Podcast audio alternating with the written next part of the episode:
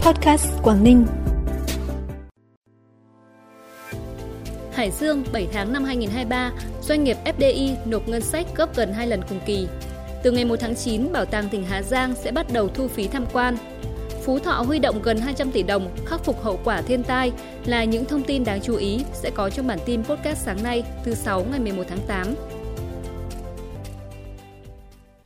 Thưa quý vị và các bạn, theo số liệu từ Cục Thuế tỉnh Hải Dương, đến hết tháng 7, tổng thu ngân sách nội địa do ngành thuế quản lý là hơn 8.200 tỷ đồng, tương đương 72% dự toán giao cả năm 2023, tăng 19% so với cùng kỳ năm 2022.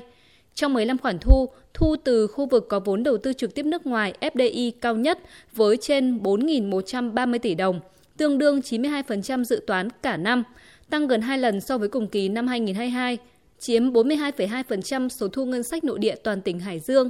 Tiêu biểu là công ty trách nhiệm hữu hạn For Việt Nam với số nộp ngân sách gần 1.900 tỷ đồng, gấp 3,2 lần so với cùng kỳ năm trước. Nguyên nhân do xe sản xuất, lắp ráp trong nước tiêu thụ tốt. Xếp thứ hai là khoản thu từ khu vực kinh tế ngoài quốc doanh hơn 1.690 tỷ đồng, đạt 61% dự toán, bằng 89% cùng kỳ năm trước.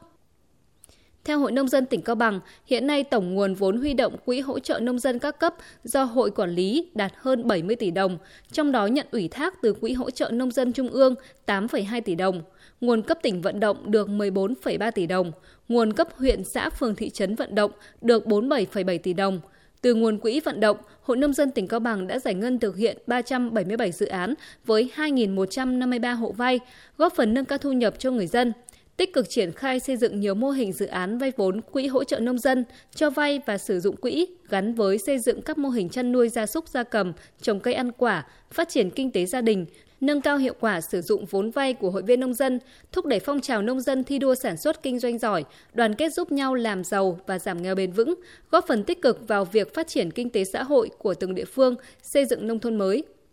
Nhân dịp kỷ niệm 50 năm ngày thiết lập quan hệ ngoại giao Việt Nam Nhật Bản 21 tháng 9 năm 1973, 21 tháng 9 năm 2023 tại Bảo tàng tỉnh Bắc Giang, Sở Văn hóa Thể thao và Du lịch phối hợp với Trung tâm Giao lưu Văn hóa Nhật Bản tại Việt Nam tổ chức triển lãm búp bê Nhật Bản. Triển lãm giới thiệu gần 70 tác phẩm búp bê cả truyền thống lẫn hiện đại được chế tác trực tiếp tại Nhật Bản, trưng bày thành hai khu vực, búp bê hình người và búp bê gỗ Kokeshi. Từ thời cổ đại, búp bê là một phần không thể thiếu trong cuộc sống hàng ngày của người dân Nhật Bản.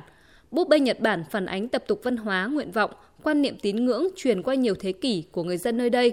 Ngoài chiêm ngưỡng các tác phẩm búp bê đặc sắc, khách tham quan còn được tham gia trải nghiệm, in dập mộc bản, mặc thử trang phục truyền thống yukata, thực hành gấp giấy Nhật Bản origami. Tại triển lãm, Bảo tàng tỉnh Bắc Giang còn giới thiệu bộ ảnh về văn hóa đất nước Nhật Bản và văn hóa tỉnh Bắc Giang. Ủy ban nhân dân tỉnh Hà Giang vừa ban hành quyết định quy định mức thu phí và tỷ lệ phân chia số thu phí tham quan Bảo tàng tỉnh Hà Giang. Theo đó, Bảo tàng tỉnh Hà Giang sẽ bắt đầu thu phí tham quan từ ngày 1 tháng 9 năm 2023 với mức thu cụ thể. Đối với trẻ em từ 6 đến dưới 16 tuổi là 10.000 đồng một người một lượt, học sinh từ 16 tuổi trở lên, sinh viên là 15.000 đồng một người một lượt, người lớn là 30.000 đồng một người một lượt. Với mức thu như vậy, Bảo tàng tỉnh được trích lại 70% trên tổng số tiền thu để trang trải chi phí cho hoạt động cung cấp dịch vụ. 30% còn lại nộp vào ngân sách nhà nước. Bản tin tiếp tục với những thông tin đáng chú ý khác. Theo báo cáo của Sở Kế hoạch và Đầu tư tỉnh Quảng Ninh, đến ngày 8 tháng 8, tổng kế hoạch vốn đầu tư công của tỉnh là trên 15.700 tỷ đồng, trong đó đã phân khai chi tiết gần 15.100 tỷ đồng hiện tại đã giải ngân được gần 4.300 tỷ đồng, đạt 28,4% kế hoạch đã phân khai chi tiết, đạt 31% so với kế hoạch giao đầu năm, thấp hơn so với tỷ lệ giải ngân bình quân cả nước 35% và cùng kỳ năm 2022 36%. Nguyên nhân giải ngân chậm được chỉ ra đó là do thiếu hụt nguồn vật liệu san lấp, vướng mắc về giải phóng mặt bằng, công tác chuẩn bị đầu tư còn chậm, việc phối hợp xử lý các khó khăn vướng mắc giữa các chủ đầu tư với sở ngành địa phương chưa chặt chẽ, tiến độ xử lý tài sản công, triển khai các gói thầu mua sắm thiết bị chuyên dùng còn chậm so với yêu cầu.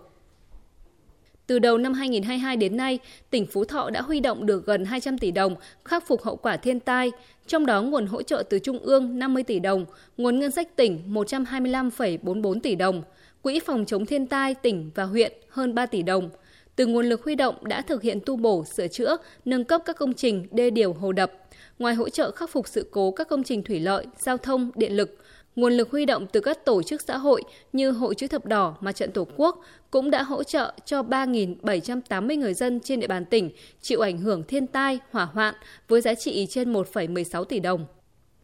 Tính đến hết tháng 7, trên địa bàn tỉnh Thái Nguyên có 57 hợp tác xã thành lập mới, nâng tổng số hợp tác xã hiện có lên 752 đơn vị. Trong số các hợp tác xã mới thành lập, có đến 77% số đơn vị thuộc lĩnh vực sản xuất nông nghiệp, với ngành nghề chủ yếu gồm trồng và sản xuất, chế biến chè, trồng cây gia vị, dược liệu, cây hương liệu lâu năm, chăn nuôi gia súc gia cầm. Còn lại là các hợp tác xã phi nông nghiệp thuộc ngành nghề may, sản xuất gỗ ván ép, khai thác vật liệu xây dựng, dịch vụ lưu trú, du lịch.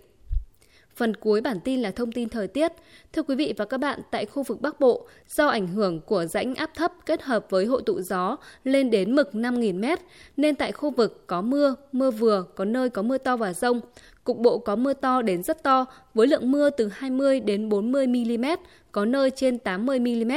Thời gian mưa tập trung vào chiều tối và đêm. Trong mưa rông có khả năng xảy ra lốc, xét, mưa đá và gió giật mạnh. Mưa to cục bộ có khả năng gây ra tình trạng ngập úng tại các vùng trũng thấp. Vào ban ngày, mưa giảm hơn, trời có nắng vừa phải, với nhiệt độ ban trưa ở mức từ 31 đến 34 độ. Từ ngày mai 13 tháng 8, mưa tại khu vực được dự báo sẽ tạm giảm. Trân trọng cảm ơn quý vị và các bạn đã dành thời gian quan tâm kênh podcast Quảng Ninh. Xin kính chào và hẹn gặp lại.